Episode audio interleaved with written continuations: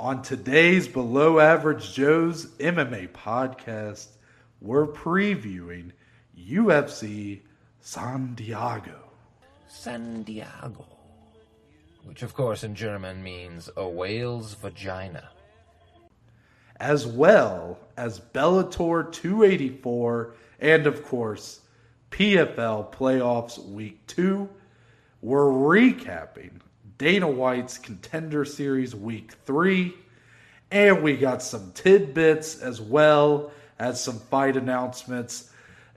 And all this and more. And it all starts right now. Happy two-year anniversary, everyone. That's right, it's not just me and Dom's two-year anniversary. It's our two-year anniversary. The Below Average Joes, thank you all for letting us be a part of your life. Year two, Dom. I mean, we're ending year two. We're on the year, fiscal year three. That's right. That's what That's as right. we call it. Um, man, it just, it feels good to just say that, you know? It does. It I don't does. want to take a lot of time to, like, pat ourselves on the back or anything. I don't want you guys listening or watching to feel like you have to congratulate us on, on this, but... You know, this is something that me and Dom, we, we joke, we have fun. You know, we may downplay the importance of this show for us, but at the end of the day, we love doing this. Mm-hmm. And it just means a lot, the growth we've seen over the last year, the new faces that have popped in, some that have even stuck around. We appreciate you. And, yeah, enough of the, the you know, the the... The, I can't the... think of a word. I, I, I short-circuited there, I think. But, um, anyways, mm-hmm. look, I'm not the. I'm. I can get a bit sappy. We'll talk about that with uh, Dana White's Contender Series later. But typically, out of the two of us, I think Dom is the one that gets a little more sentimental. Yeah, he gets a little more. You know, if you guys saw our Instagram post today, I think you could clearly tell that was typed by Dom and not me. But right. Dominic Cruz, the man to my right, the man who's got a big old party this weekend to celebrate his big achievement of becoming a master. Yes. How are you feeling, Dom? How much food do you plan to eat? And the big question on everybody's mind, will M M A be watched during the festivities on Saturday? Oh, I mean, do bear shit in the woods. Come on, Noah. This is it, it's such a perfect, just everything, right? The two years as we're recording today on Wednesday. We've got the graduation party on Saturday. Noah is going to be in my presence for the first time since U F C Columbus in March. It's it's middle of August already, mm-hmm. so it's been a long time. We're going to be reunited. The Joes together. It's going to be a blast. No, the food I plan on eating, let's just say in the pool, you traditionally float. I'm going to eat enough to where I sink straight to the bottom. That's the plan. Um, all the bros are going to be there. The fights, P F L at two o'clock. Well, really, they start before that, but the main card, you get the gist right at two o'clock, straight into four o'clock, U F C San Diego. It is going to be an amazing day, and I'm so excited to see you. No, I'm so excited to see our friends, to all be together with each other. It's going to be great. I'm so excited. Are you excited to be back at home, of course, with your family, but see the friends as well? Uh, no, not at all. That's what I figured. Nah, I'm just kidding. I'm just kidding. Of course, I'm excited. I not only get to celebrate you, but I get to see everybody who I, uh, some people I probably haven't seen in like four yeah, or five true. years. I mean, it's going to be pretty nuts to see a lot of faces I have not seen in a long time. You know, I think a lot of a lot of people in high school, I bet a lot of people would have tabbed me as the guy that they could just not get rid of after high school. Like, they would have been, like, the guy that's just always there in Carlisle. Yeah. And uh, that's really not been me. I mean, kind of, I kind of just never came back. So, yeah, yeah. Um, literally won the superlative for most school pride, and then I just said, fuck this city, I'm out of here. um, but, no, I'm, I'm really looking forward to it. I do have to ask you, though, you mentioned a little point about eating so much food you would sink to the bottom of the pool, Dom. Do you subscribe to the belief, when I was a kid, whenever I would be at these little pool parties, or uh, I think my aunt and uncle uh, for a time had an in-ground pool.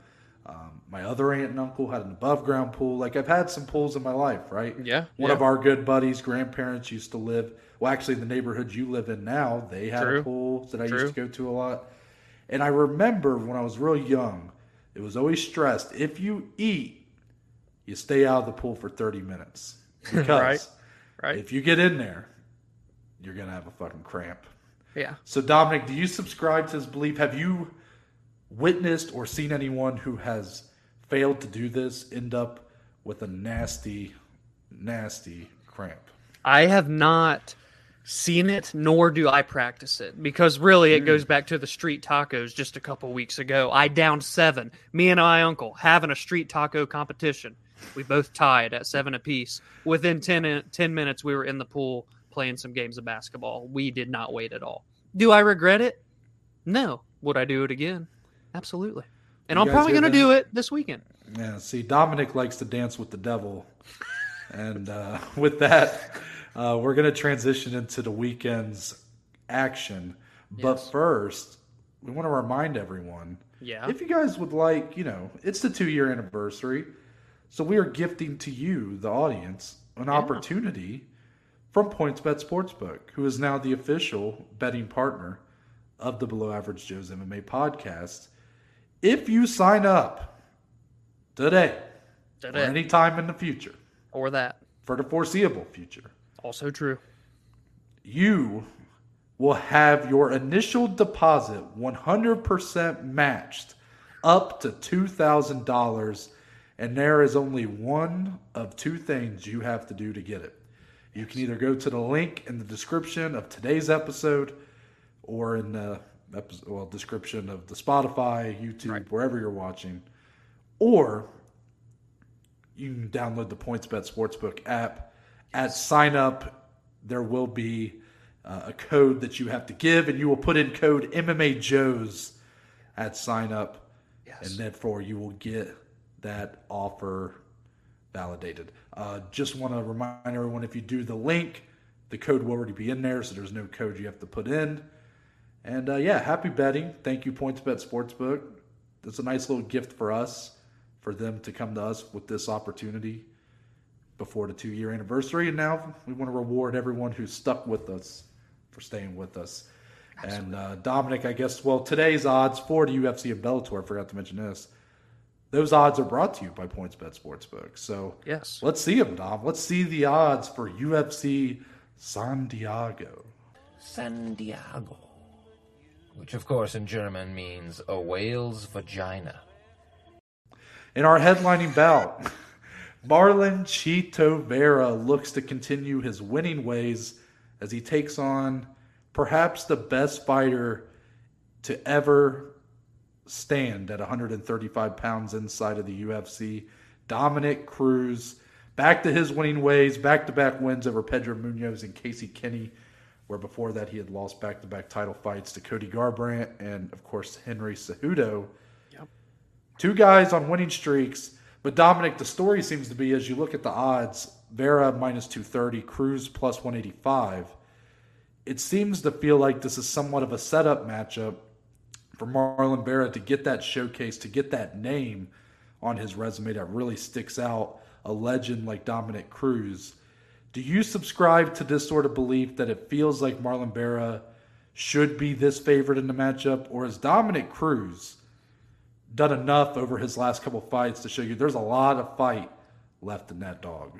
Yeah, I have to go with the latter simply because we've had this discussion already, right, about the mm-hmm. disrespect that seems to go Dominic Cruz's way. We don't really understand why that is. I mean, this guy is legitimately one of the best talents we've ever seen in the U F C, in M M A in general, especially for these lower weight classes. So while I'm not surprised Marlon's the favorite, minus two thirty, that's quite steep. Actually, when you look at these odds, I believe ten out of the thirteen fights on this card uh, hold favorites of more than two to one, which is pretty crazy. Oh, so, Lord.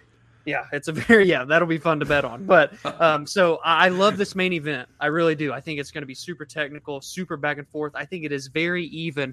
So I am a bit perplexed that the odds have swayed. I mean, that's relatively large there. Dominic Cruz definitely does not see that too often when he gets in the cage. So I just, you know, really when you look at it, as a stand-up fight, which you would assume it is going to be for twenty-five minutes or as long as it goes, Marlon, power advantage. Dominic Cruz, though, no one's ever moved like him around that octagon, man, and that's what makes him so different, so elusive. Marlon's going to have to be patient. He's going to have to hit uh, powerfully when he lands. He's going to have to be technical and precise. But if he does those things, this could be his fourth straight win, the biggest win of his career. He's right there now amongst those title contenders. And Dominic Cruz, much the same. He's won two in a row, but if he can get past Vera, he puts himself right back in there where he once belonged for so many years. I love everything about this main event. Yeah, it's a great main event for San Diego. San Diego. Which, of course, in German means a whale's vagina. Anyways, um... what I love about this main event is I really think we're in, and I guess in some ways some would look at this as being a bad thing. I think we're in for um, not a more of a marathon than yeah. like a sprint here. Um, I think we got two guys that are going to be able and willing and prepared to go to full twenty-five minutes, and I think we may just get that, Dominic, because Marlon Vera, over his win streak, he's looked phenomenal, but also he's been a bit of a slow starter. That's kind of been his thing. He sort of takes a round or so to get down the timing of his opponent, figure out the game plan of his opponent, and then he really goes in for the kill, goes for that attack. Uh, you look at the Rob Font fight that he's coming off of. He that was the, I believe it was either the, I think it was the second biggest strike differential. Yeah. For... Okay, I don't know how to word it, but I, essentially Marlon Vera beat Rob Font, and Rob Font had basically doubled him in strikes. Yeah. But you walk away from that main event, nobody thought Rob Font won that fight. You look at the damage. Yep. That was the whole thing, damage versus output. Marlon Vera may, has never really been the highest output fighter, but he gets to the point, which is yeah. why I think a lot of people like him. He's not necessarily, like, he's kind of coming at you with malintent. Not reckless abandon. He's very calculated in his attack, but he's landing with some oomph behind it. He's not just hitting you with some love taps. He's really going for it when he's coming towards you. And I think you've seen that work well for him and on this win streak. I mean, the, the Frankie Edgar knockout's fucking Dude. brutal. Yeah. I mean, that was a fight Frankie Edgar was arguably winning up to that point. Yeah. So Marlon Vera was a bit of a slow starter. He does take his time to really, like I said, read his opponents. But Dominic, he's going up against the hardest puzzle to solve in this division, Dominic Cruz. Yeah. Dominic Cruz, this is Dominic Cruz one oh one.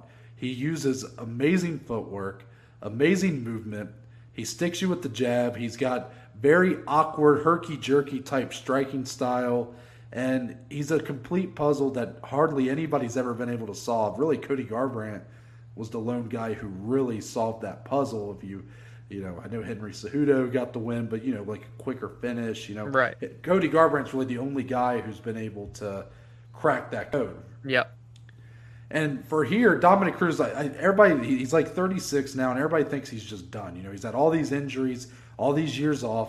If anything, I think it could actually be to his benefit. I mean, fight year wise, he's not. Yeah. At a, he's not thirty-six. Yeah. I mean, he's had so many years out of the cage, and yes, I know serious injuries, A C L tears, getting that. Uh, uh, I forget what the what do they call it when they put like the his leg like rejected the the, yeah. the fake tendon or whatever it was, and all of a sudden he's out another year. I mean, it's. That does build up, and don't get me wrong, like that does make him somewhat maybe not at his prime anymore. But I don't think that the age of thirty-six is going to hold him back one bit. And even if you look at the performances, Pedro Munhoz is a great fighter, and he yeah. get, did give Dominic Cruz some some issues, but Dominic Cruz clearly won that fight. Casey Kenney, yeah. the guy on the rise, close fight, but a clear yeah, win a for Dominic fight. Cruz. Um, I just don't really see see why he's being killed so much in this fight. If you think Marlon Vera is going to win, I mean, I, I, I don't know. How, honestly, I, I may not disagree with you, but it's. I think at these odds, it's just it feels disrespectful to Dominic Cruz because he's not shown a step back in my assessment, yep. and yet everyone else, Dom, that does this, that does a podcast or. or is talking about M M A, I feel like everyone just accepts that as like it's a fact that he has lost a step. and I completely disagree. Do you feel like maybe Dominic Cruz, over these last couple ones, has he shown maybe some slowing down compared to where he was pre-Cody Garbrandt fight? Or do you think we still have that kind of champion-level fighter capable of coming out here?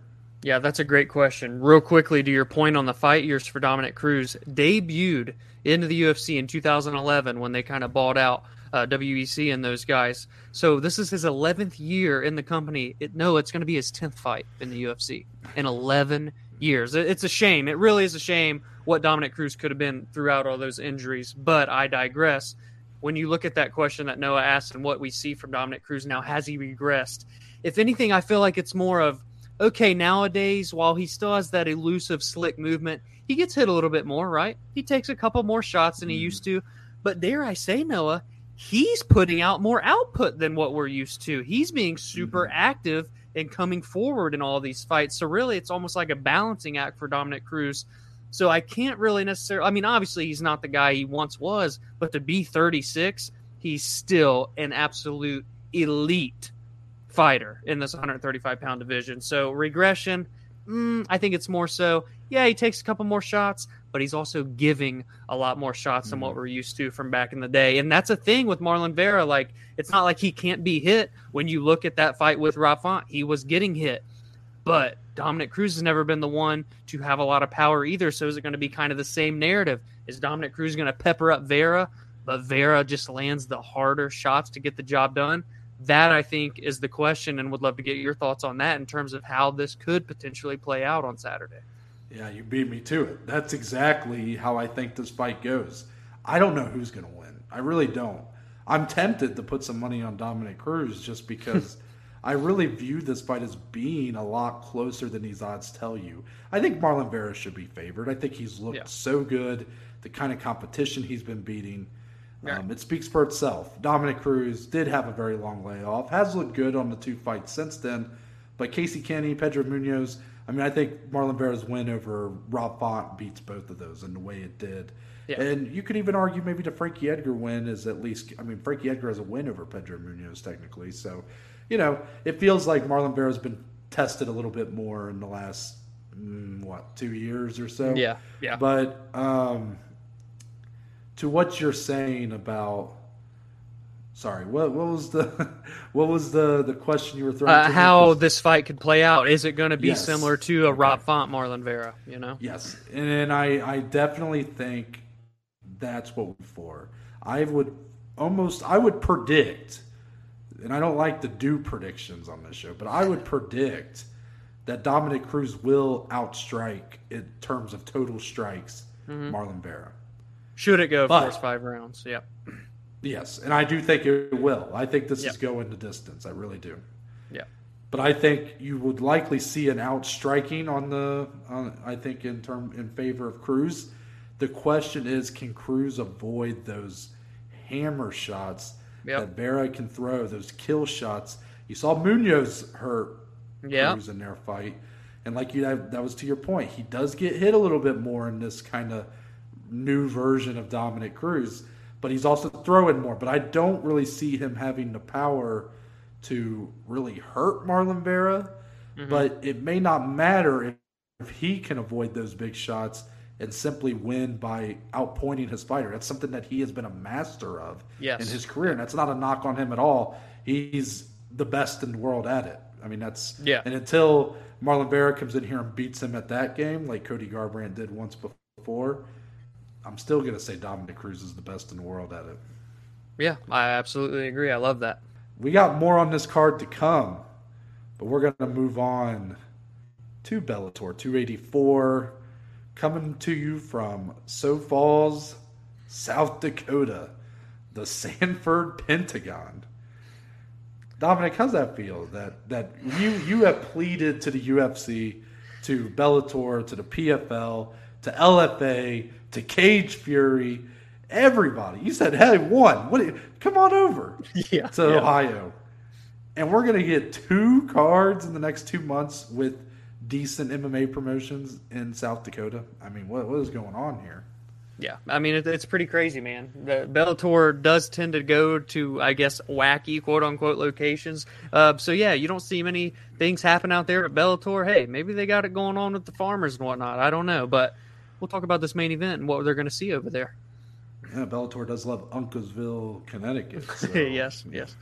Uh, but your main event, Neiman Gracie taking on Gochi Yamauchi. A very interesting main event. Number five ranked Neiman Gracie. Yamauchi not even ranked. So kind of weird matchmaking here. But yeah. Truthfully, Dom, I actually think this is a great fight the more I looked into it. When yes. I first kind of was when I first kind of saw that this was the main event, I was like, uh yeah, like I mean, obviously we'll make it a headliner on the show and whatnot, but in my head I'm kind of thinking, man, it's kind of a weird main event to put together. But Neiman Gracie, as good as he can be, he's really kind of struggled against the top-level competition at Bellator. Yeah. I mean, you look at his last five fights, he's two and three. Yeah. And the two wins were against John Fitch, who was completely at the end of the road for his career, and Mark Leminger, which was a good win, but by, that was his lone T K O win of his career, which I think shows the advancements in his striking. And mm-hmm. But the losses, the Logan Storley fight, great fight. Ended up being that weird kind of fight where two guys that are so known for their forms yep. of grappling, jiu-jitsu, and wrestling, they end up having kind of like a kickboxing fight, and it was pretty entertaining. But Logan mm-hmm. Storley gets the win there. And then his other two losses of the last five, Jason Jackson and Rory McDonald. So it clearly the best of the best at Bellator in this weight class have given him issues. Yep. And not that he's been like, For, I don't really remember I don't remember clearly the Jackson or McDonald fights that much, but the Storley fight, it wasn't I mean it was a pretty decently close fight, but yeah. it was one that pretty I, I thought clearly Logan Storley won. While for Yamauchi, Dom, he's twenty-seven and five, twenty-one wins via submission. I mean yeah and yeah. that's and that's where once again we we have to face what could be two yep. guys, exceptional submission specialist, potentially having to cancel each other out, and they have to get it done on the feet. And for Neiman Gracie, truthfully, I like what I've seen from him over the last couple fights, but it's been against guys who aren't exactly, you know, aren't exactly going to bring the world down with their striking. So for yeah. Yamauchi, I, I don't really know how he'll mesh in that kind of fight, but I'm excited to find out how you feel about it. Yeah, absolutely. It could turn into what Logan Storley uh, and Gracie was. It really could here because of that submission. They know the dangers that each other present. Do they even want to go down there and risk it in their respective realms? It could very much play out on the feet. For what it's worth, Yamauchi, two knockouts, Gracie, one. So he technically has the advantage. No, I'm just kidding.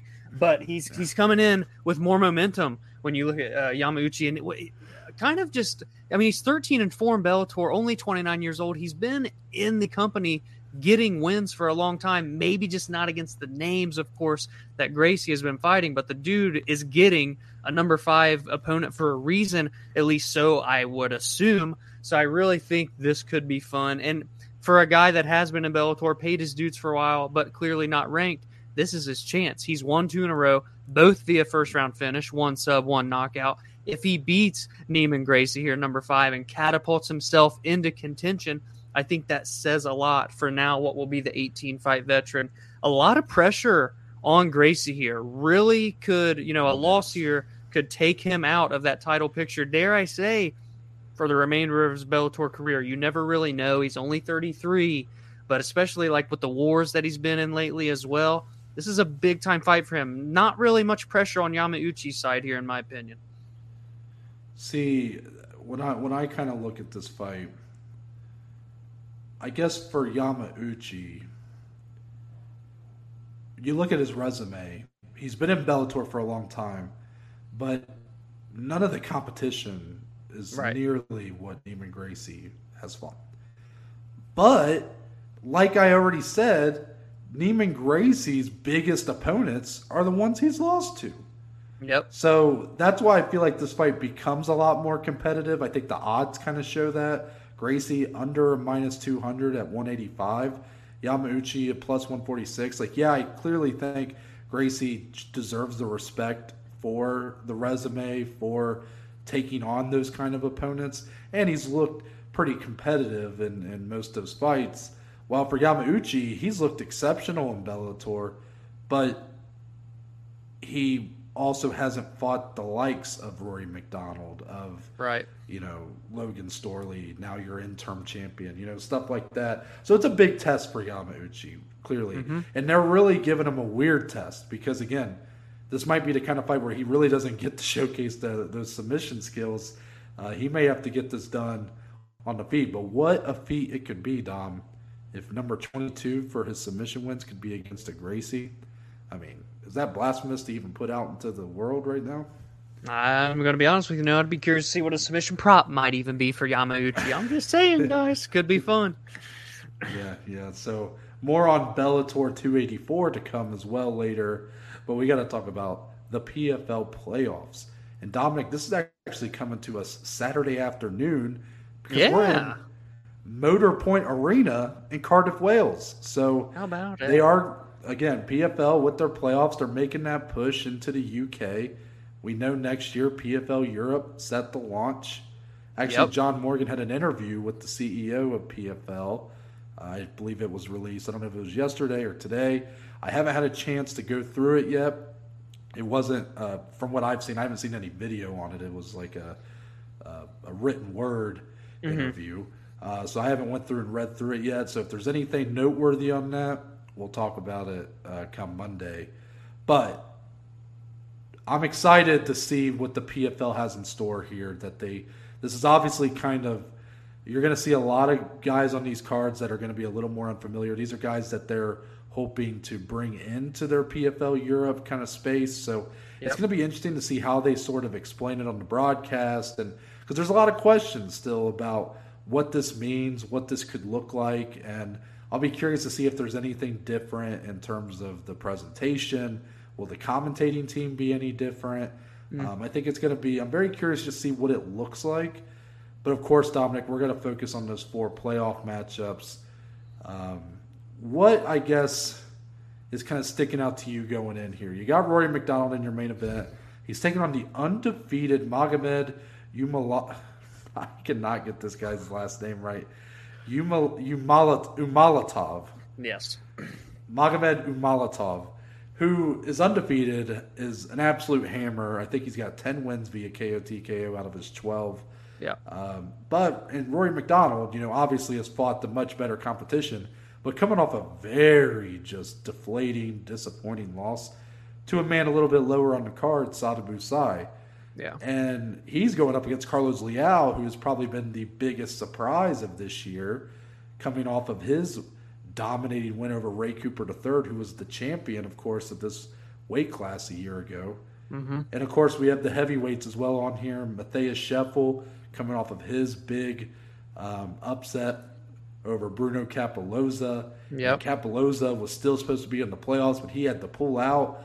And now Scheffel gets his chance here against Dennis Goltsov. And then, of course, Ante Delija, who had an absolute war with Capoloza at the at the uh, championships last year.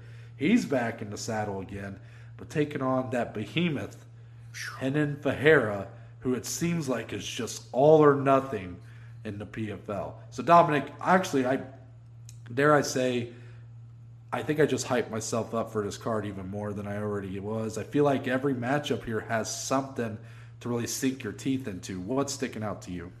Oh, man, I've been going back and forth as you kind of entered this card because I, while I like every fight, and obviously it's a big deal, the winners get to the finals clearly at the end of the year, but I fear that in all four of these matchups there's potential for a dull fight, and that is what I'm very much so worried about. So, honestly, rather than a specific fight, I'm just going to say, in terms of a fighter, I'm looking out at Carlos Leal the most because his performance against Ray Cooper the third was outstanding, absolutely dominated that fight, pillar to post from round one to round three. He looked amazing. To the fact that he almost got screwed out of being in the playoffs still angers me, but all is right in the world because he's getting a chance here. Um, and Sadibou Sy, man, he's good, but he doesn't do anything to overwhelm you or really surprise you. So I feel like Carlos, this is a huge test for him, obviously. He's been on the Challenger Series. It's going to be his fourth fight this year. He's going to have to fight five times if he wants to win at all. But if he can just go out there and look like any bit like he did against Ray Cooper, I think he can really get the job done. So Carlos Leal is the fighter I'm looking forward to the most. If I had to pick a fight in terms of what I think could be the most exciting, it's got to be Delija uh, and Fajera, just because it's two heavy-hitting guys. fifteen finishes for Ante, eight out of nine for Henry Cejudo, two behemoths, six eight versus six nine.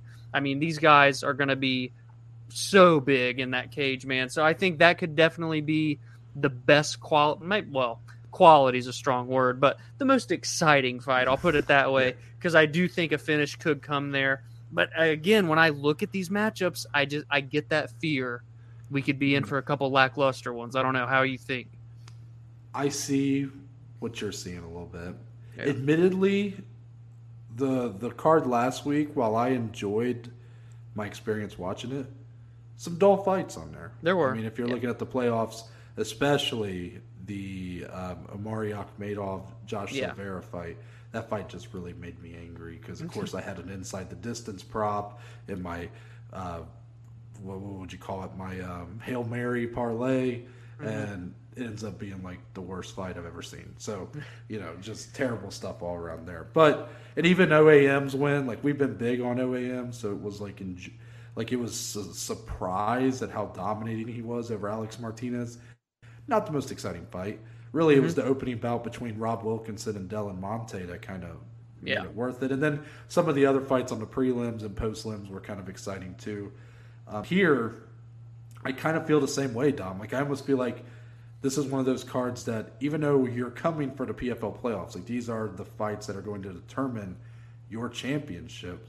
I think where you're going to get your bang for your buck on this E S P N Plus card, it might be on the prelims or post-lims. I don't know if there's post-lims for this card. I there are. Yep. Okay, so they're doing the same thing.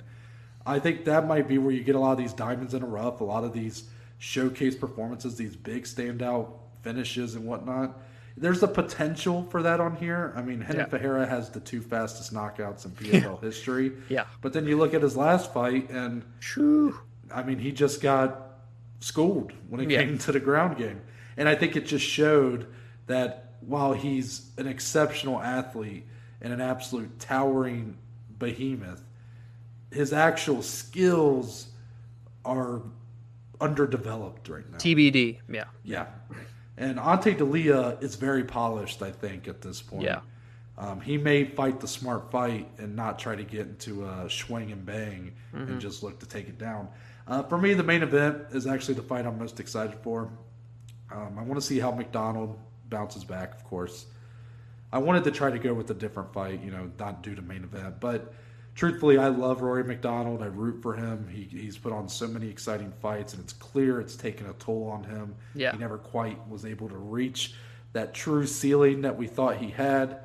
But, and really, I mean, we were talking about Anthony Pettis. I mean, there's a lot at stake here for Rory McDonald. He is only, I believe, two and three in, yep. in his uh, P F L career. So a loss here makes him two and four. So it's like, man, and then you look at Fabricio Verdum was another signing. We haven't even seen. He retired. It only had oh and one.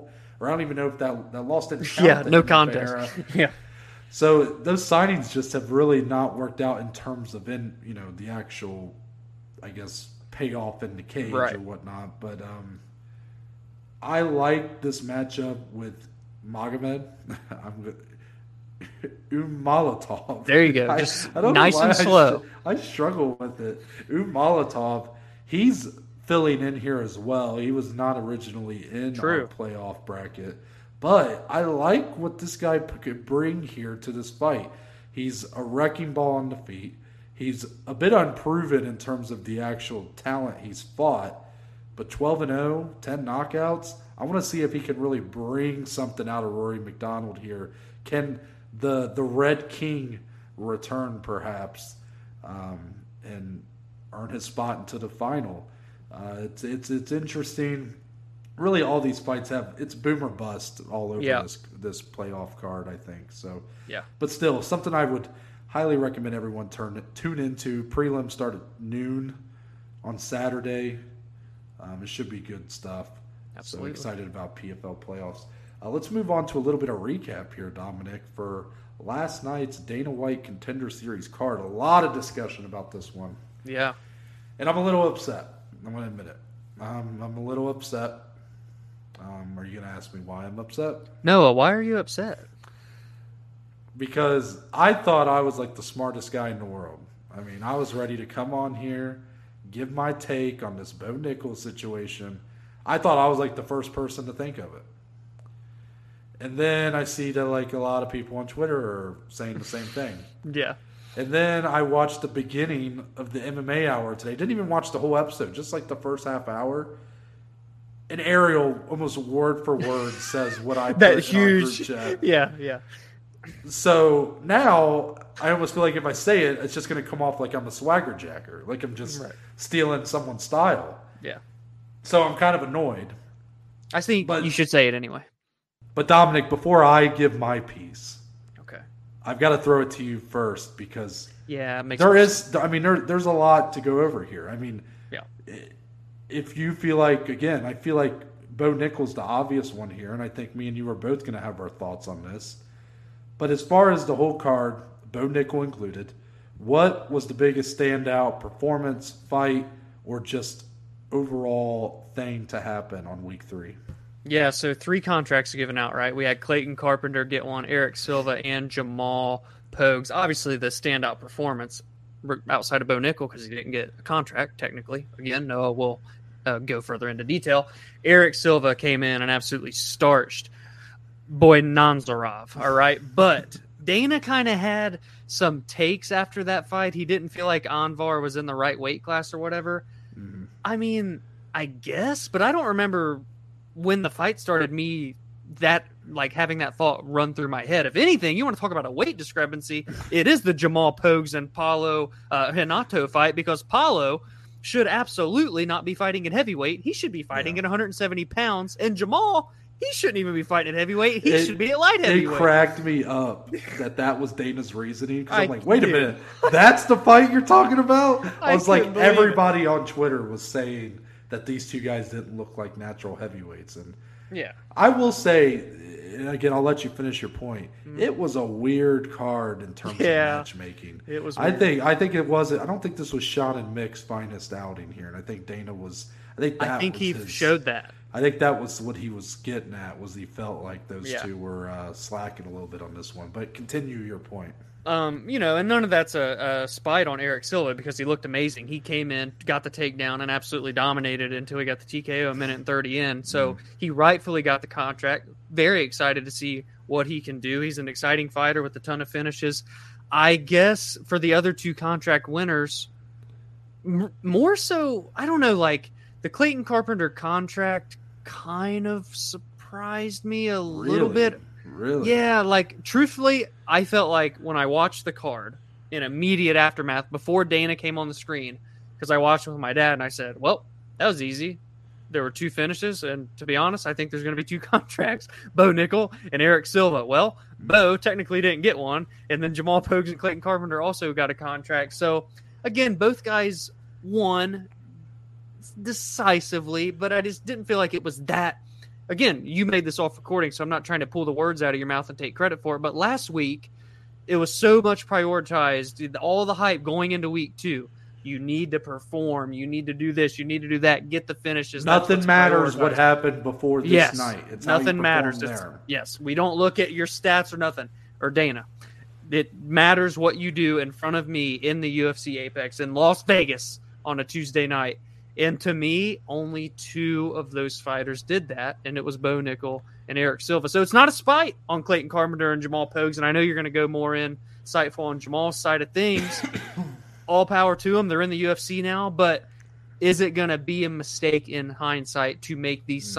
signings for them not to necessarily pan out at all in the U F C? Time will tell. I could be completely proven wrong, but the floor is yours.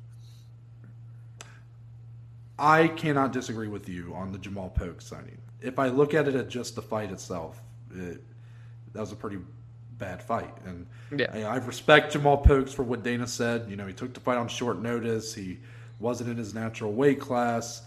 Um, but I don't – should that really matter? Like, again, you still have to perform, right? Like, I mean, I guess it should matter. But, again, I just don't think the performance was very good. I mean, it's it, he basically just jabbed the whole time. That was really all yeah. he did, while his opponent just threw nothing but low kicks. It was just a very weird fight.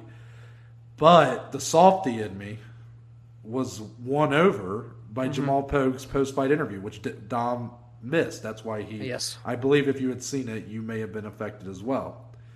Um, I won't go into the detail of what he said exactly because everybody saw it. It's just – man, I couldn't help but feel happy for him when he got the contract. You could tell that, that like, that really meant a lot to him. And I know it means a lot to everybody. And everybody has a story. And everyone has these things that they're going through. But, man, just the way he articulated everything and the emotion he showed. Yeah. I couldn't help it. I, I, I rooted for him to get the contract. I was like, fuck it. Just give him the contract. Like, please. Like, I just, I couldn't help it. Um, but I recognize also that the performance didn't warrant that contract. Mm-hmm. You know, maybe bring him back for another week on the Contender Series where he can actually fight at two oh five. Like, that would have been... But you give him the Bo Nickal contract. Like, right, yeah. um, to me, though, the thing that's... the And about Clayton Carpenter, I really enjoyed his fight with Edgar Chirez. I think that was overall... The fight was good. Fight. Yes. It was a great yeah. fight. And I think why I liked Carpenter getting the contract was because I thought it was just a high-level fight. Yeah, and like true. I think Edgar Chirez, or I don't know if I'm saying that right, Chirez, he looked exceptional in round one. That striking was whew, also another huge great. size discrepancy, by the way, in this fight yeah, too. He looked saying. massive, but this yeah. was one twenty-five. Dom, like Clay Carpenter, yeah. I don't think is a small flyweight. Yeah. I just think Edgar, and I think he, it ultimately he's a bantamweight. I think it ultimately sort of bit him in the ass in rounds two and three. I think he had a, probably a tough weight cut here because yeah. he looked yeah. massive. Um, it was a back and forth fight. Both guys had their moments. Um, Clayton Carpenter using a lot of wrestling to get the victory, which was the smart way to do it. Uh, he was active in his in the guard and active in top position. He was always trying to advance. He really had to battle through adversity, and he was undefeated coming in. He was like this hotshot kind of guy that was heavily favored. Um, I feel like both guys, like honestly, I wouldn't have been mad if he gave both guys a contract. Yeah. Like I just thought both yeah. guys in that men's flyweight division that's not overall very deep could use guys like this, and uh, so that's why I was happy with him getting a contract. Um, but I we got to talk about the elephant in the room here, Dom, and uh, yeah. that it, there is someone on the hot seat, and it's of course Yanni the Greek. Um, Yanni the Greek is having some historically bad betting uh, weeks here to begin the, the the season. And I just got to tell, as a fellow bettor myself, uh, Yanni the Greek, keep your head up. Um, we're in this together. Yes. Everything will be okay. I mean, the broadcast, man, they were just making it worse, too. They're like giving, they're like, oh, look, he hit on his bet. And it was like a minus three forty-five favorite. I'm like, you know, Yanni de Greek's like, just shut the fuck up. Like, I know I'm, like, I know I'm not doing good. You know, they're like patronizing them, you know? Yeah, yeah. So, all in all, Yanni de Greek, hot seat. That's what everybody's been talking about. And, I saw uh, that. Yeah. Um, but in all seriousness, Bo Nickal. So, he, of course, was not given a contract by Dana White, to everyone's surprise, but instead offered another spot come later in the season. Mm-hmm. Now, if you look at this at face value, it's weird. It's very weird. You're like, okay, why put him on the show if you knew you weren't going to give him a contract because he's two and oh or one yeah. or Yeah, two and oh now, one and oh before. Like, why? Like, he's done that before, if you remember, where I forget who it was. Someone won a fight, and they were like three and oh or four and oh, and he said, oh, get a couple more wins and then come back. And it was like, well, yeah. why? But, like, he why said it, his reason for not giving the contract was because he didn't have enough experience. It's like, well, why put him on the – I know Dana's yeah. not the one I'm like, assuming booking these cards, but it's like, but uh, – what? Yeah. It just doesn't make sense. Uh, yeah. So Bo Nickal. So the reasoning was that Bo Nickal is only two and zero now. Um, and now it's I can't even like take credit for this being like an original take because everybody said it. It's pretty clear we're all being played a little bit. That this is all like a, a pro wrestling like facade. Yeah. Like, I love the Contender Series. I still love the Contender Series. But damn it, man. Everything about this week, this card, went against what Dana said last week. Yes. Which is yes. what's so funny. Like, everything about all you do, everything about, you know, it doesn't matter what you did before, it's what you do right now. I yep. don't know anything about these guys before they come in. They're all on equal playing field. Bullshit. Because clearly, Bo Nickal already has some sort of contract. Or he, and I'm not saying that he already has a U F C contract, but he, there is an understanding that Bo Nickal is going to come in here and wipe the floor with Zachary Borrego, because Borrego was only three and oh, I think, in his own right, and yeah. was like a plus eighteen hundred underdog. I mean, it was absolutely absurd that yeah. they would put that matchup together, but that's what's going to happen when Bo Nickal's put on this show, because he may already be a top fifteen middleweight in the U F C. Like he's Isn't that crazy? Yeah. The wrestling, he's a, th- a three-time national champion. I mean, he's absolutely insane. Yeah. But with any other fighter, and I, this might be similar to like a Greg Hardy contract, like because Greg Hardy got the same where he took a like he got a contract, but it was to fight again on the contender. I think I, I don't remember how exactly. Yeah, what they call them, developmental deals is what they called them. I think. Yeah, which I guess is a little different than what Bo Nickal yeah. got, but uh, basically. There have been plenty of guys. Caio Bahayo, right? He had to fight twice last season. Yeah. Dana offered him another. Well, I don't even know if that night when he won the first one, I don't know if he got offered another spot later in the season or if, you know, they just gave him one later. Let's say he did. Let's say he said, hey, we want to bring you back for another week on the show uh, for whatever reason.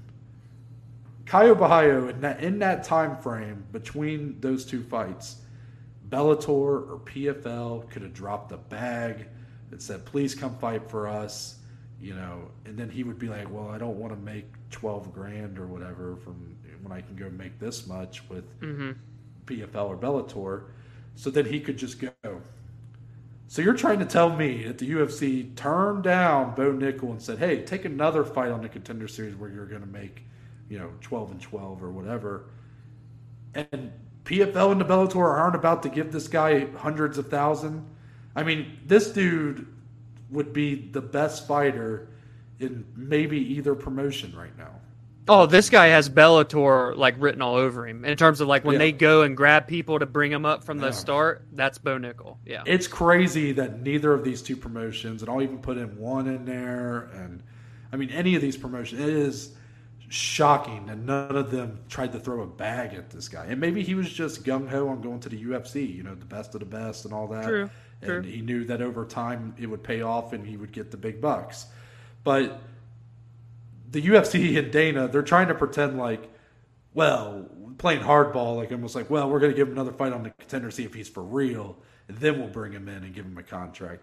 Bullshit. He has a contract of some sort. It's, it's well, and he's there. Likely going to get a very similar opponent. You know what I mean? Yeah. Like, it's yeah. not like I mean, he's let's say some guy that's twenty. And if oh. he gets mollywopped in his next fight, would be like they may be like, well, we're not giving him a contract, but there's some sort of under like he cannot go sign with another promotion right now. That's the reality. Yeah. And if anybody says otherwise, then I got this really it. fancy. I got this really fancy oxygen I'd like to sell you. You know, so. Um, I don't know. It's uh, it's very obvious what's going on. If you know, it's it's easy to just kind of get absorbed in the moment or just like not realize it in the moment, just because you know he is only two. If you don't know much about Bo Nickal, it's easy to be to kind of fall for it because he is only two and zero. Yeah. But you just have to understand the pedigree that he's coming into this with and how good he's looking. That. This guy is already maybe top fifteen, maybe top ten middleweight in the U F C. And um, the U F C is not going to let a guy like that. They're not going to leave it the chance for P F L or Bellator to come in here and swoop him away. So he's under right. contract. I mean, that's just the way it is. Yeah. Excited to see him fight again, though, for what it's worth. I mean, do you, do you, I'm not, I, I'm curious because I, you didn't really say earlier. I mean, do you tend to agree with that assessment or are you more in the belief of like uh, that what Dana is saying is we should take him more at his word? Like what, where are you kind of falling on this one? No, I mean, there has to be some sort of underlying thing we're not seeing here because I mean, most recent example, Alex Bahia, what was he, two and oh? He came in right into the U F C with a pedigree from Glory Kickboxing. Why can't Bo Nickal at two and oh with a three-time national champion true. wrestler, collegiate wrestler of the year in twenty nineteen, get a contract in the That's same division? True. Come on, man. Yeah. Come on. Yeah. This dude just, has I star think, potential, dude. This yeah, guy. I think they want to pop the ratings again for Contender Series, and then yeah. he'll get this contract. And, you know, it's not that big. Like, it's really not a big deal. Like, Bo no. Nickel's not not upset by it. I mean, it's an understanding that they probably had. It's just very...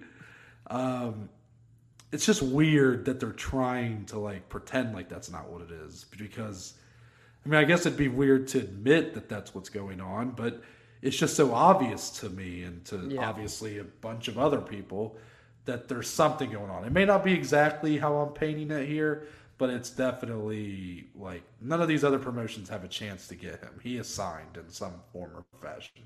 Yeah, exactly. Well, I guess that's it for the P, uh, for Dana White's Contender Series. Uh, hopefully, me and Yanni DeGreet can have bounce back weeks and we can get off that hot seat. Uh, let's move into some tidbits, Dom. We've not had any in a couple episodes. No, we haven't, and they really filled out here because we got uh, a stack and four for y'all. Mm-hmm. So let's start with the biggest one. Cesar Gracie, coach of Nick and Nate Diaz, uh, he did an interview.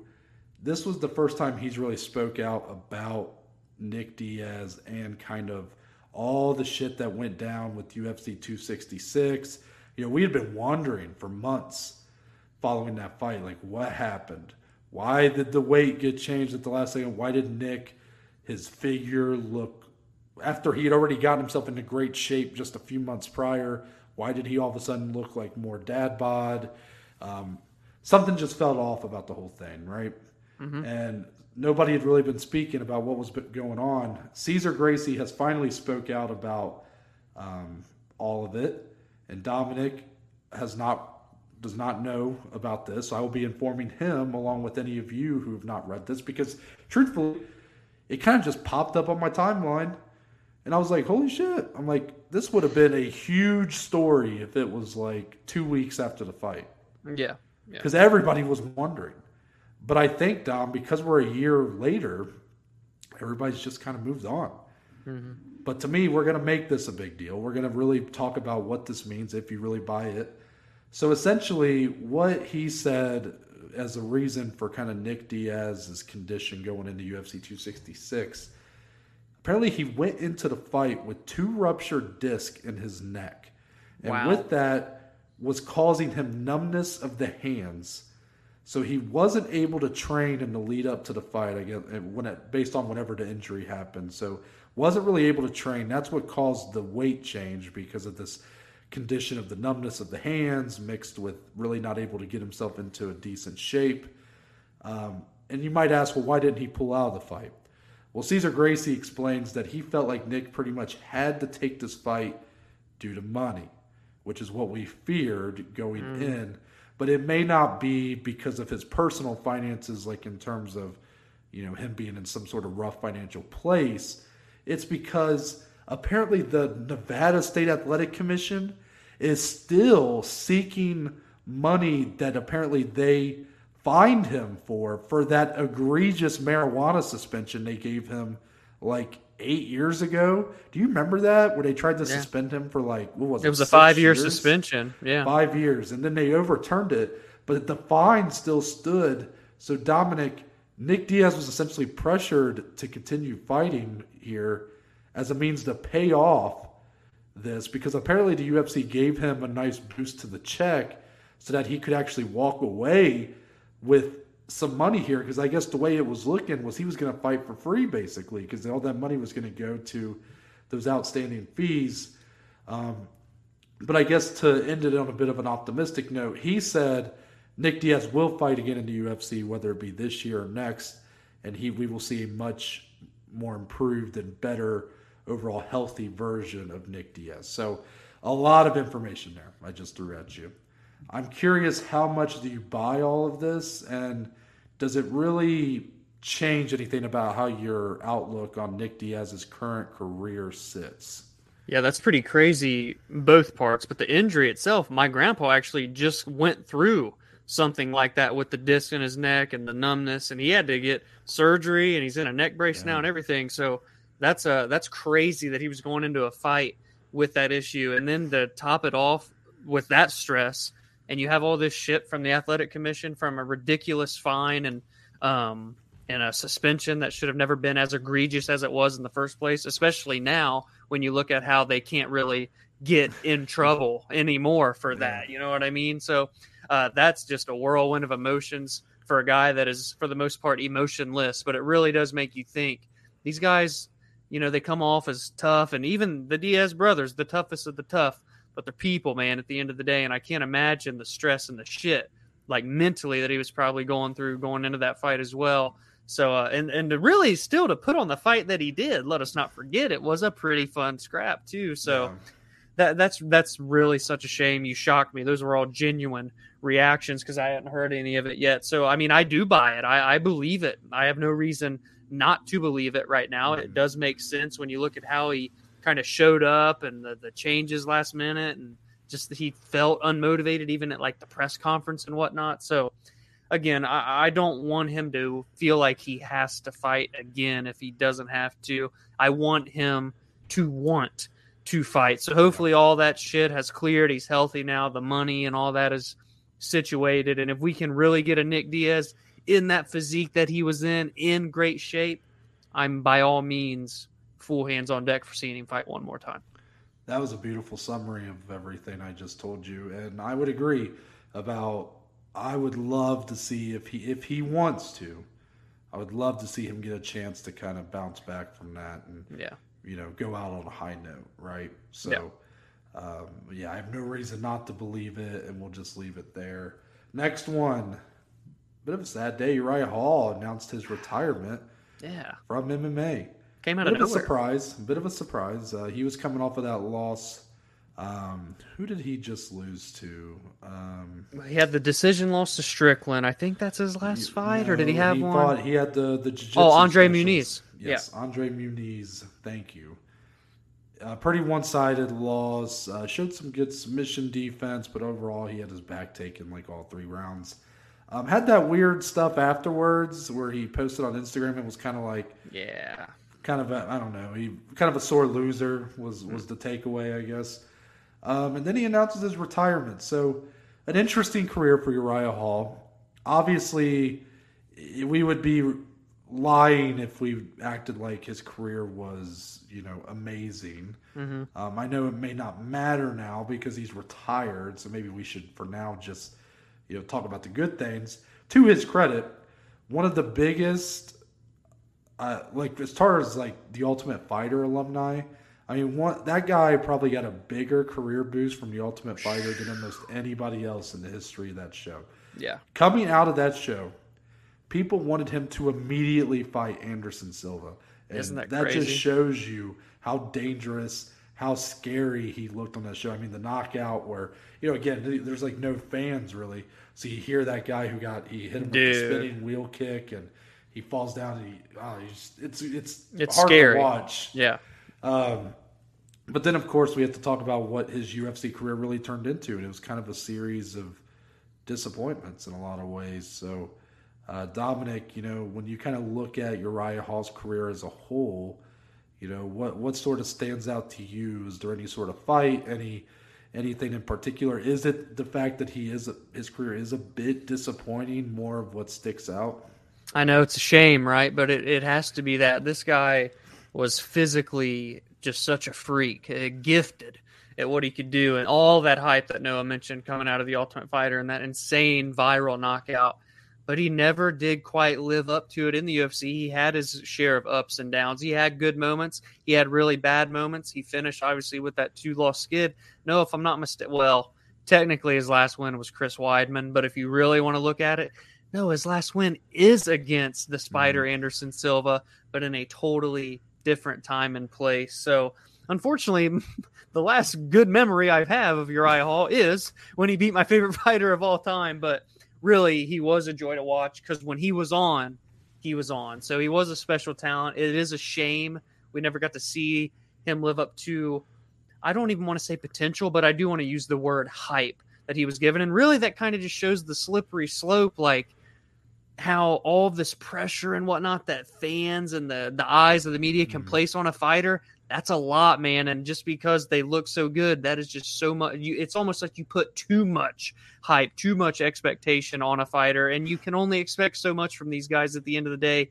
You have to be a truly like, you know, top dog, one of the best of the best to exceed those expectations. So a good career, fought a lot of tough competition. My hat's off to Uriah Hall. Mm-hmm. Next one, to make it a little more positive, congratulations to Terrence McKinney and his uh, significant other. They had their baby. I don't know if that was today or yesterday, but yeah, shout out to T-Rex, man. I mean, I, I just love Terrence McKinney. And he did an interview on the M M A Hour while in, uh, yeah. yeah. in the hospital room. So that was, uh, that was hilarious. Uh, but that was awesome, man. They put some pictures online. He's like crying, you know, you just, God, I just want to, I root for him so hard. Like, I just can't, you can't not root for Terrence McKinney, right? I know, man. You may, it, depending on if he's fighting your favorite fighter, like if he fought Paddy Pimblett or whatever, you may root against him to lose. But at the same time, you're also kind of like, well, but if he wins, I'm going to feel pretty good for him. You know what I mean? So yeah, the, the guy's story is unreal, and his octagon time is insane as well. So yeah. And the last one, U F C two eighty-three was officially announced to be heading to Rio de Janeiro, Brazil in January twenty twenty-three. So I think that definitely kind of puts a lay of the land into perspective come the rest of the year and beginning next year as far as what kind of fights we could be getting for those end-of-the-year cards in January now. I mean, I definitely think that Davison Figueiredo, Brandon Moreno fourth fight is likely going to be on that January card. And hell, Dom, I was expecting it to be in Madison Square Garden, but I actually think the rematch between Glover Teixeira and Jiří Procházka might be in Brazil as well. And I think that's kind of, uh, I think that's the way it should be. I think Glover Teixeira deserves it. Um, I did see our friends were talking about Amanda Nunes, yeah, maybe her, and if they do Juliana Pena third time, or if they do her and Valentina, you could do it there. So there's some great options for Brazil, and I'm just glad to see the U F C going back there. It's uh, been a staple for a long time for the U F C. And I, I just got to throw one more thing out there because I didn't see it in the group chat, and I didn't think about it until just now, or I would have said it.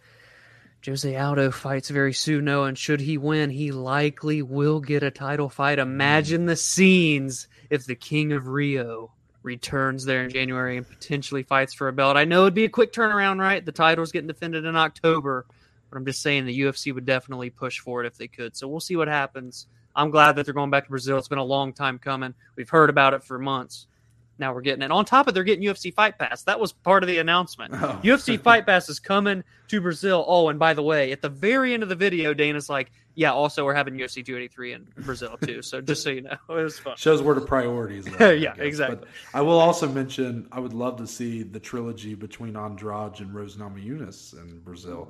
That's where their first fight was, I believe, the, for the title when Andrade uh, yeah, true. slammed Rose on her head. So I would love to see the trilogy. It started there. I'd like to see it end there, too. So that'd be a great fight. Um, yes. But that's it for tidbits. Let's move on to some fight announcements. We got a, only a couple here, both for Bellator two eighty-six. Looking like it's going to be a very good card on October first. This is, of course, the card headlined by Patricio Pitbull and Adam Boric, co-main Spike Carlisle and A J McKee. No, A J McKee and Spike Carlisle. And now we have our other two fights for that main card, Aaron Pico and Jeremy Kennedy. This is a fight, of course, being rebooked. I know Jeremy Kennedy fell out uh, previously. And then you got Juan Archuleta and Enrique Barzola, two guys who lost their fights in the Grand Prix, but both exciting fighters. So I actually think I'm more excited for that fight, even though I, you know how I feel about Aaron Pico. You know, I just yeah. I love watching him fight. But I think that Archuleta-Barzola fight has some as violence written all over it. So what do you think of these two? Which one's kind of sticking out to you?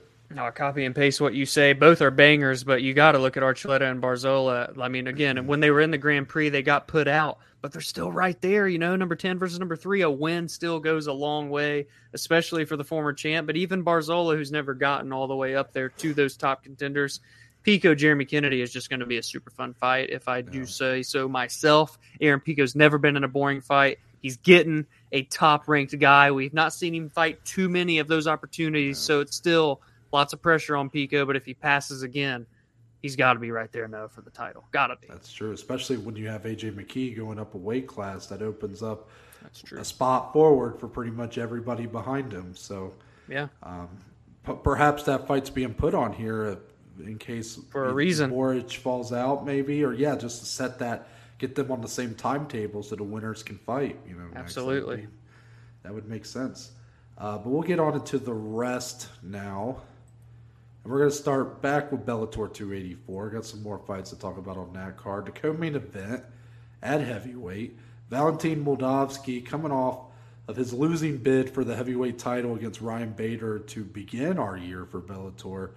He's looking to bounce back here, but Dominic, it's not going to be easy. He's going up against perhaps the best prospect in the Bellator heavyweight division, Steve Mowry. We don't get a ton of big prospects in Bellator heavyweight division. Yeah. Bellator's heavyweight division's not been the strongest. Actually, Valentin Moldavsky's been kind of the bright spot in the last couple years in terms of a guy who, you know, wasn't way past his prime, who showed some potential. But it's so interesting for Moldavsky. He's a big guy.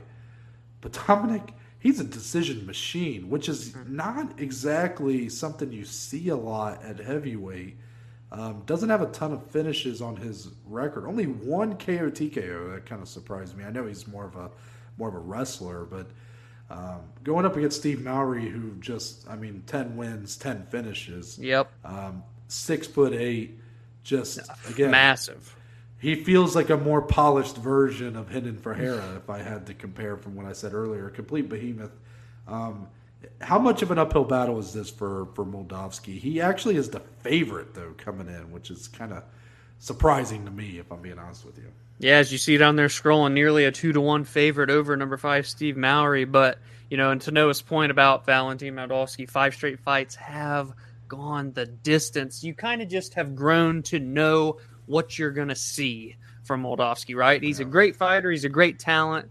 But it's nothing crazy. It's nothing too awe-inspiring, that impressive. Steve Mowry, obviously the lesser-known guy, even to us two, sitting at number five, undefeated, six and oh in Bellator, one hundred percent finish rate, seven in the first round at six foot eight, giant.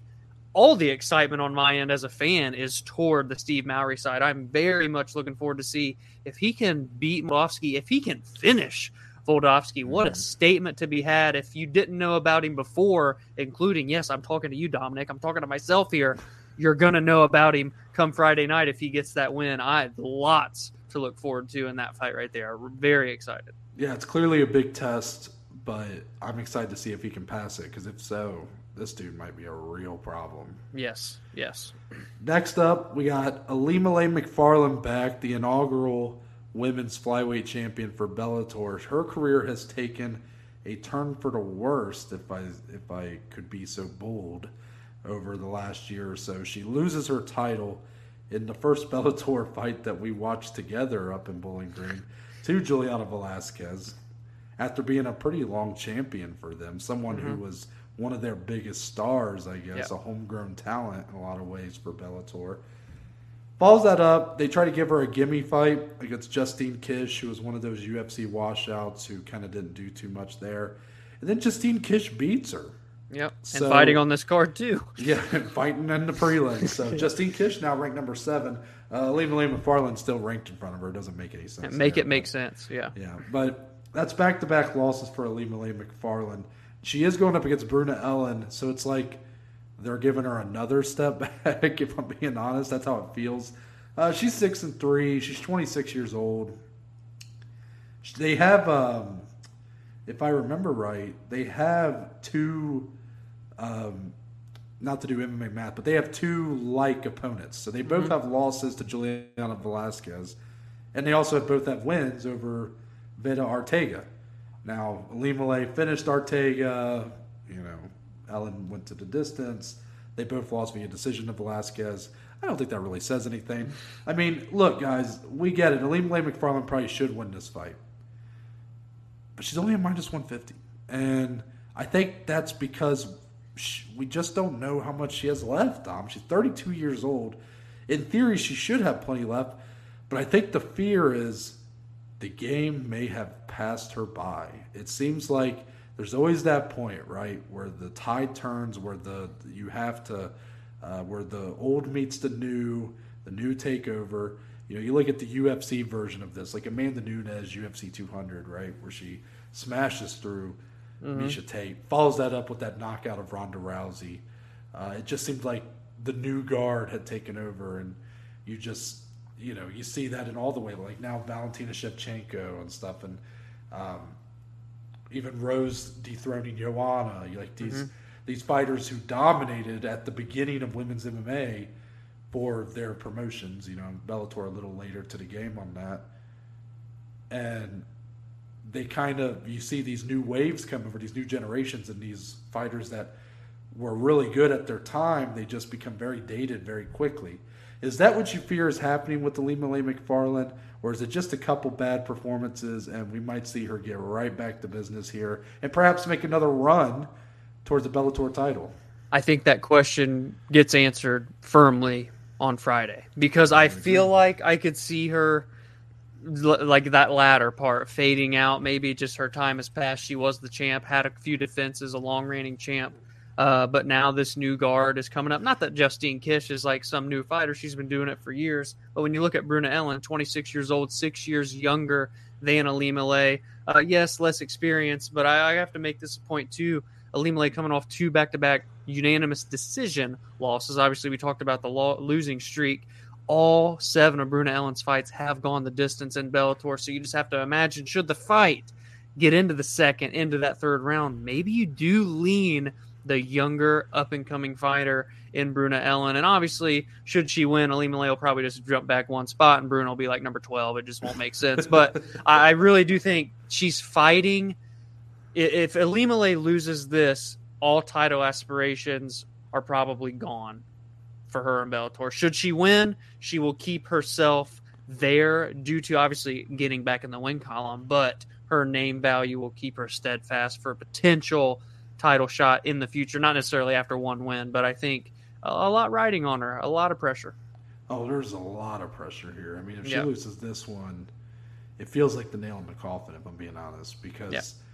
they're really trying to give her favorable Yes, that's matches. Exactly what they're doing. Yeah. So, like, this isn't, you know, if this was a, you know, like, like Joanna at the end was losing more than she was winning, but she was fighting the best in the world. So yeah. it's like yeah. you always knew that she, if she was fighting someone ranked number fifteen in the division, she's probably smoking them. But right.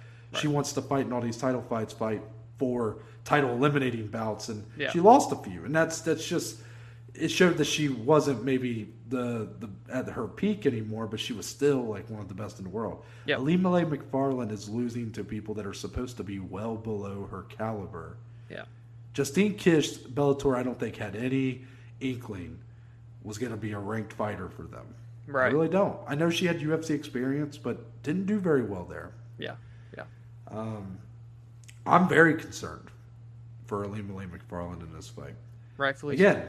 She should win this, but if she looks, if it's dull, if she doesn't look good, to me that says almost as much as if she loses. Like it's true. I think she really needs to, she needs to inject some life into this career of hers that she's still trying to kind of get back on track. I mean, that last fight, Dom, that was in her home of Honolulu, Hawaii. Oh yeah, I forgot about that. And she, I mean, yeah, thoroughly just beaten for yeah. three rounds.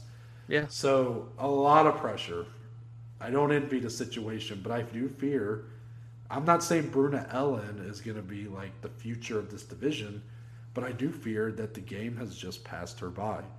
I mean, I think we always kind of looked at Aleemale like she was very talented, but it it was always clear. Like some Bellator champions, you look at and you go, oh, like um, Patricio Pitbull or A J McKee, or you know, even maybe I don't know. Vadim Nemkov slash Corey Anderson. You know, like, yeah. you look at these guys and you go, oh, they could really compete perhaps for a U F C title. Yeah. I never felt that way with Aleemale McFarland. I mean, especially yeah. once Valentina Shevchenko became the champion at one twenty-five. Like, even at Alimale's best, I didn't think she stood a chance to be a champion in the U F C. So yeah, fair. It, it feels a little bit like she was the best when the talent wasn't at a very competitive level, and now mm-hmm. that it's catching up, seems like she is falling behind. I agree. I agree. But I hope she proves me wrong, and I will say so on here if she does, because she's totally capable of uh, turning back the clock. Mm-hmm. Last one. For Austin Bellator. Vanderford. Yes, for Bellator. Austin Vanderford, also looking to bounce back from a title-losing performance. His a bit more substantial against Gegard Mousasi, who's since been dethroned by Johnny Eblin. And uh, that was a pretty thorough minute-and-a-half beating that uh, Austin Vanderford took in his shot for the title. He's taking on Aaron Jeffrey, who's getting his biggest chance in Bellator to really make a splash here. He's been looking pretty good for Bellator. Back-to-back vins. Um, last one via T K O.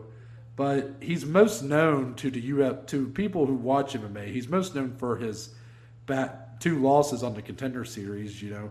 He is that guy that's kind of, like, he feels like he's capable of doing some things here in Bellator. I don't love, again, the matchmaking, because I do think Aaron Jeffrey could be. Yeah. Like, if you really gave him a chance to kind of work his way up, I feel like he could maybe be a pretty reliable guy for Bellator. I mean, he's fought some good opponents. You know, Colin Huckbody was a name that I remember talking about a long time ago. He has a win over him. A win over Andre Petrosky. Who That's a great a, win. Yeah, a yeah, finished win. T K O win over yeah, him. Yeah, yeah. Um, so he it feels like a guy that's capable of doing some good things. Maybe even being a real threat here in Bellator. But I, I hate the matchmaking. Like, I feel like, again, yeah, they're, they're they're trying to give Austin Vanderford a bounce-back win. And I and I get in boxing this is very common. I don't like it. I just, look, in M M A, Austin Vanderford is a top-level guy. He should be fighting top-level guys. Yeah. And if he's not going to fight top-level guys, then the rankings should, I guess, uh, represent that. Like, start dropping them. Mm-hmm. Yeah, so, I mean... I mean, I, I do think it's a competitive fight. More so, I don't know what the odds say because I didn't look, pay attention when they came by. But, like, I do think Aaron Jeffrey could be a, a I'm assuming he's an underdog. He could be a reliable yeah. dog here. Yeah. But, I just, again, I feel like they're, I don't know, maybe they don't know what they have in Aaron Jeffrey, perhaps. Yeah, Austin minus one eighty-two, Aaron Jeffrey plus one fifty on the comeback. But, yeah. two, like, your point. When you say that the matchmaking you don't like, especially for Aaron Jeffrey, because this is someone that you feel like could be built up. I mean, the guy's twelve and three, um, coming off two back-to-back good wins. Why not give him the chance to build up? Instead, you're throwing him into the wolves, and number two, Austin Vanderford. But it works on the other side of the coin, too, because it's clear Bellator has wanted to push Austin Vanderford. Very clear. But what if Aaron Jeffrey all of a sudden just comes in and uh, upsets him? Then everything, all the balls you had in the basket of Austin Vanderford are gone. And I guess, yes, you could say, oh, well, just pass it on to Aaron Jeffrey. But I just feel like this is one of those guys Bellator wants to be the champion so bad. Mm-hmm. And so I think that's why they are setting this matchup up for him to get an easy win, quote unquote. But it's not quite that easy. And I think it just throw a big wrench. Aaron Jeffrey could throw a big wrench in the plans of Bellator just potentially there. So. Imagine you get Justine Kish beating Nalimele McFarland, and then she ends up, you know, ranked behind her. Yeah. Aaron Jeffrey here beating Austin Vanderford, and they rank him behind Austin. Well, they will. And then but. Spike Carlisle pulling off the impossible. You already said this one, damn it. And upsetting A J McKee, and they rank him behind McKee. I mean, and, and McKee's not even ranked at lightweight yet. Like, Spike Carlisle would beat him and not get a ranking. They'd be like, yeah. well, he didn't beat a ranked fighter. So sorry. Right. The impossible no on Spike? Come on, man. Impossible? I'm going to have to I'll, bet I'll on him cur- just because I'll be of curious. That. I want to see what the odds are going to be. On I know, I know. I did see the poster with him on it, and I was like, man, it does. That's our guy right there, Spike Carlisle. Fucking like Spike. Woo! Yeah. Um, but anyways, we're going to move on to U F C San Diego. San Diego, which of course in German means a whale's vagina. Anyways, the co-main event, Nate Landwehr, Woo, one of my favorite guys violence on this one. One of my favorite guys in Nate Landwehr is taking on one of Dom's favorite guys and David Onama. Worlds collide, Dom. Oh, man. What are you expecting this fight? I mean, in all seriousness, like, David Onama should and presumably is the favorite. I, again, I didn't look at the odds on Nate. Yeah, he's minus by. two ninety. Yeah, see, like, he he feels like he should be a pretty decent favorite. Man, if Nate Landwehr puts it all together, he he's is good. So talented. The problem yeah. is, man, he gets so wild and crazy that he gets caught. That's been his. That's been the thing that's happened in multiple times in the U F C. I remember Herbert Burns, nasty knockout of him. Um, David Onama is going to find that chin if he performs like that. I mean, David Onama is just an ex, is, he's exceptional. And to me, this fight though, for as long as it lasts, I'm excited to watch it because I just think both guys are coming in here ready to kill. Yeah, there's no there's there is no way. And The Rock means no way that this fight is going to be boring. Absolutely no shot. I'm putting it out there, all on the line. You know how these statements go on our show sometimes. This is such a sick fight. I'm War Onama all the way, but I know Nate Landwehr is a dog. He's going to bring the fight. David Onama can get hit, but if he just fights it smart, man, he is so technically good. And he saw the improvement, or not even improvements, but we saw him on the ground for the first time, and the wizard that he is down there, too, that you wouldn't expect. Mm-hmm. Don't blink, guys. They they put this fight in the co-main event slot. The co-main event slot of U F C San Diego for a reason. It's going to be awesome. Can't wait. And, and I think it's a good thing that the U F C moved this card around a little bit because this should be the co-main event of the card. I agree. It, honestly, like, well, there's a lot of good fights on the card, but this has potential, like, over all the others to be a fight of the night candidate, and you're putting it in that co-main slot. I would so. agree, but I don't think it's going to last long enough. Exactly, exactly. Um, next one. This I, also I think sick this fight. is a highly slept-on fight here. Yes. Two proven guys, and they both have a clear advantage on the other. You got Bruno Silva, never been in a boring fight, loves to swing and bang himself. And he's taking on G M three, Gerald Meerchart, the submission specialist. Yeah. Um, the stats. This fight is, is incredible. But yeah, tell me the stats. I want to hear them. What are the stats? Well, I guess I'm going to start with G M three because that's when I said it. Guys, he has thirty-four wins in his career. thirty-two of them are by finish. twenty-six of those by submission. On the flip side, Bruno Silva, twenty-two wins. nineteen by knockout. Are you kidding me? You want to talk about worlds colliding? This is the striker versus the grappler. Come on, man. Come on, man, and Noah. You know what's what's what's kind of crazy is I think that this is a great fight. Um, but like I said, clear advantages over the other here. Like both yep. guys have that clear advantage. But weirdly enough, when you go to the numbers, like to the the their records and break them down, It does. It, it it you seem to find a clear favorite here. Again, I don't know the odds, but I think is Gerald Meerchart the favorite in this fight? No, Bruno Silva's minus two ninety. Okay, so obviously I don't know odds at all. Bruno Silva has five of his seven losses via submission, yep. while Gerald Meerchart, Gerald Meerchart has only lost three of his fifteen times via K O T K O. I don't say that to say that that's like a clear reason Meerchart should be a favorite or something. I think Bruno Silva is like, he's doing some great stuff in the U F C. He's great. He yeah. looked really good against Alex Pereira. Look at what Pereira just did to Sean Strickland. Yeah. And then look at how Bruno Silva fight him. Who fought Tit him for tat for three rounds. rounds. Yeah. I mean, he got beat up, but I mean, he took it in stride, you know? Yeah. I don't know, like I really don't know who's going to win. I don't know how it's going to go. I don't think it's going to go to the distance. I think this no. is another one of those fights where the, the styles clash so much, something's got to give. Someone's yeah. got to get the upper hand, and they're likely going night-night or they're tapping out.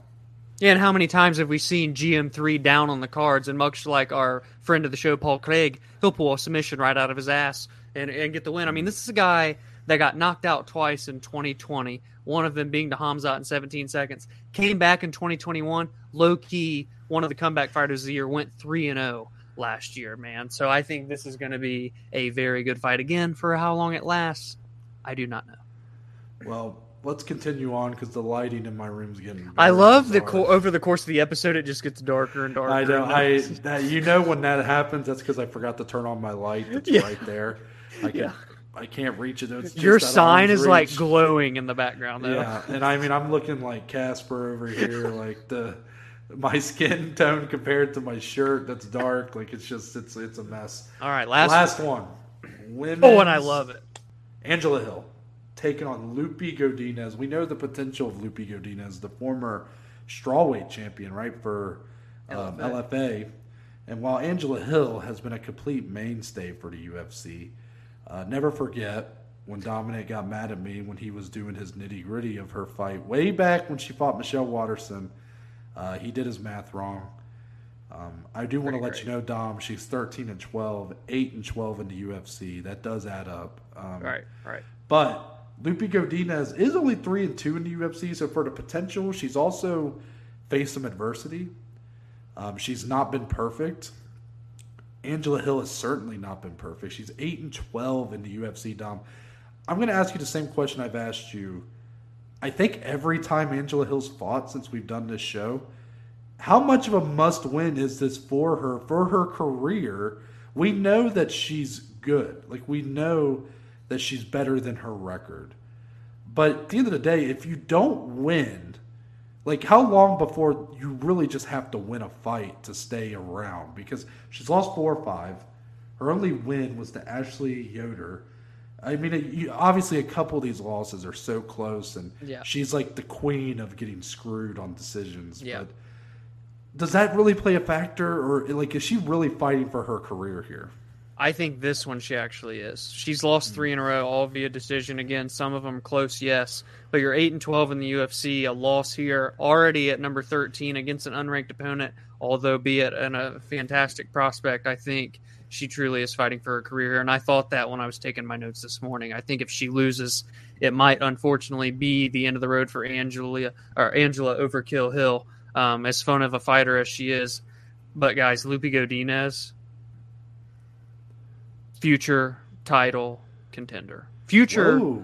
Yes, Whoa. I'm yeah. so serious on this because when she has a camp, she's on. She's so damn good, guys. Those two losses.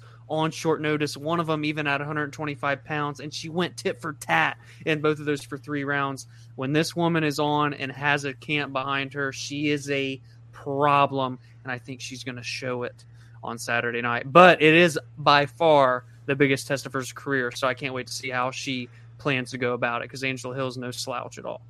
I respect the call out there. I respect yeah. you calling your shot, you pointing to the fence. Yeah, you're going for it. You've only done that a couple times, David Onama, most notably. Yeah, and that seems to be working out for you. You did that when he was oh and one in the U F C.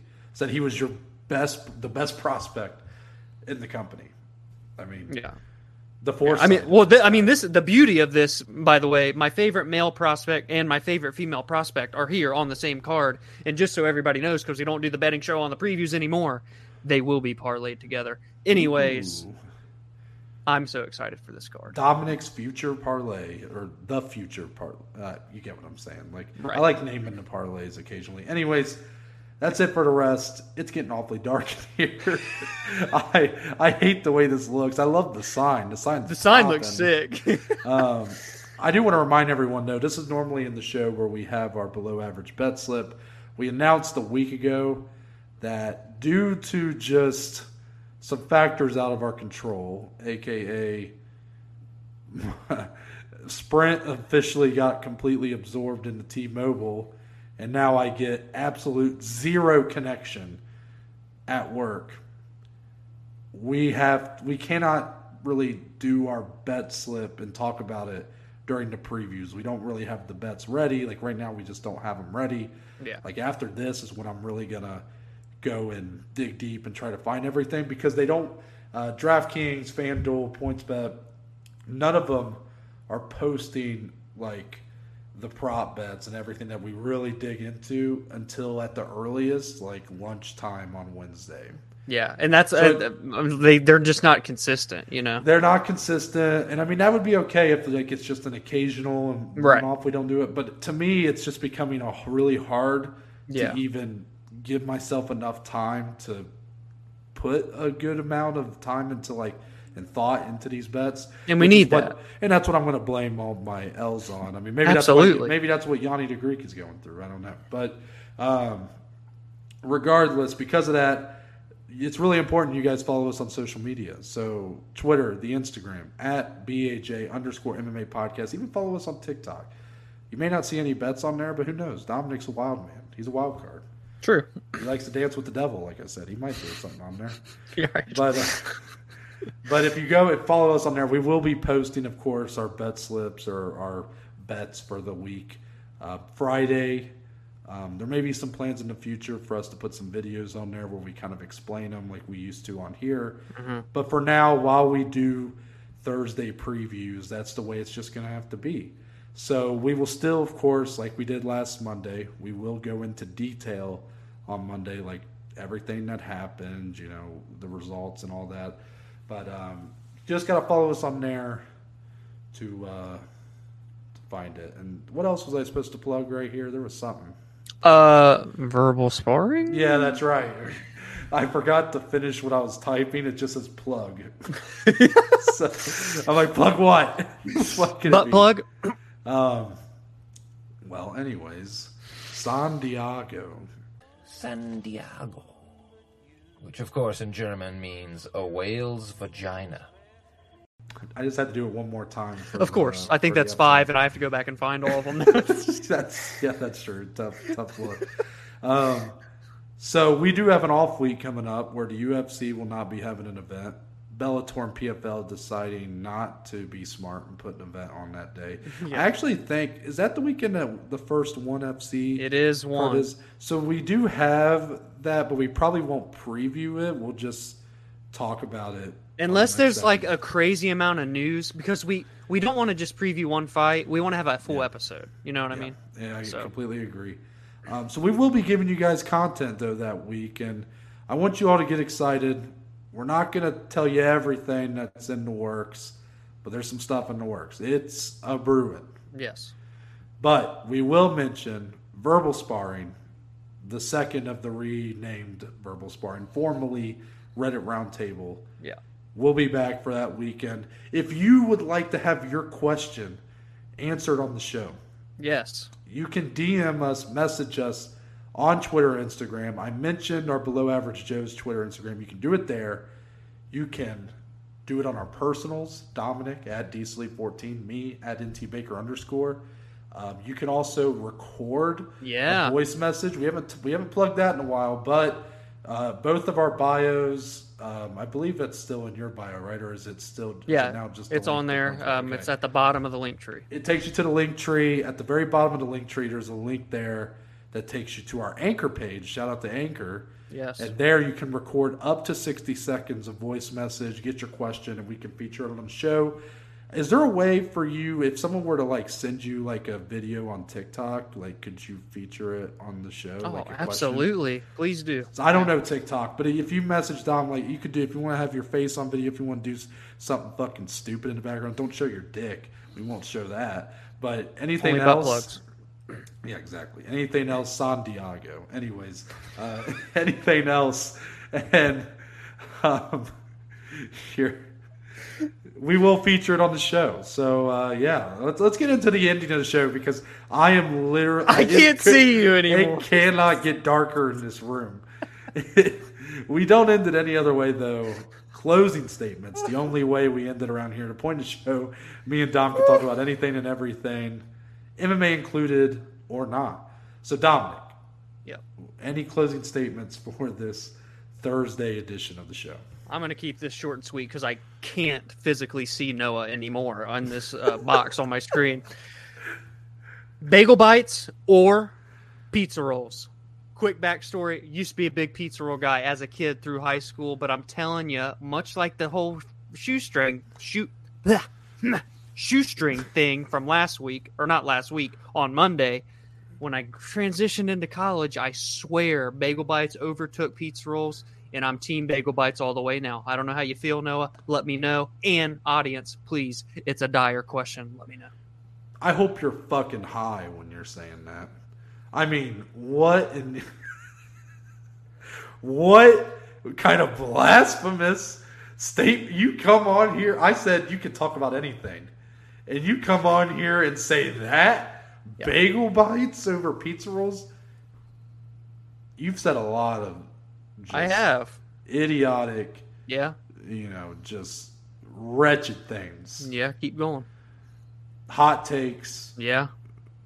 Shake and bakes. I mean, right. you've, you've, you've said a lot of doozies.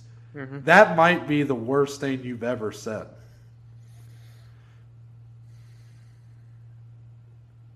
Joe's. So for my closing statement, no, I want to go ahead. Go ahead. What's your call to the Joey community? What, what Joe, Joey community, don't let me down. Ladies and gentlemen, we got them. Um, I don't know why I thought of that, but uh, you don't have to put the clip in there, Dom. Okay, because I, I have, have it Dom, on my phone. I have Dom doing a lot of work here on the clips, uh, so I, I'll, I'll save. I'll save. Well, I think I, well, I might have one more, but. Um, closing statements. Do I have anything today? I mean, guys, I'm going to keep this simple because it's getting really dark in here. I'm just kind of scared. Um, Ohio should have gotten a second card before San Diego. From the entire Channel four News team, I'm Veronica Corningstone. And I'm Ron Burgundy. Go fuck yourself, San Diego. Ah! I'm Noah Baker. That's Dominic Salee. We're the Below Average Joes. And we'll see you next time.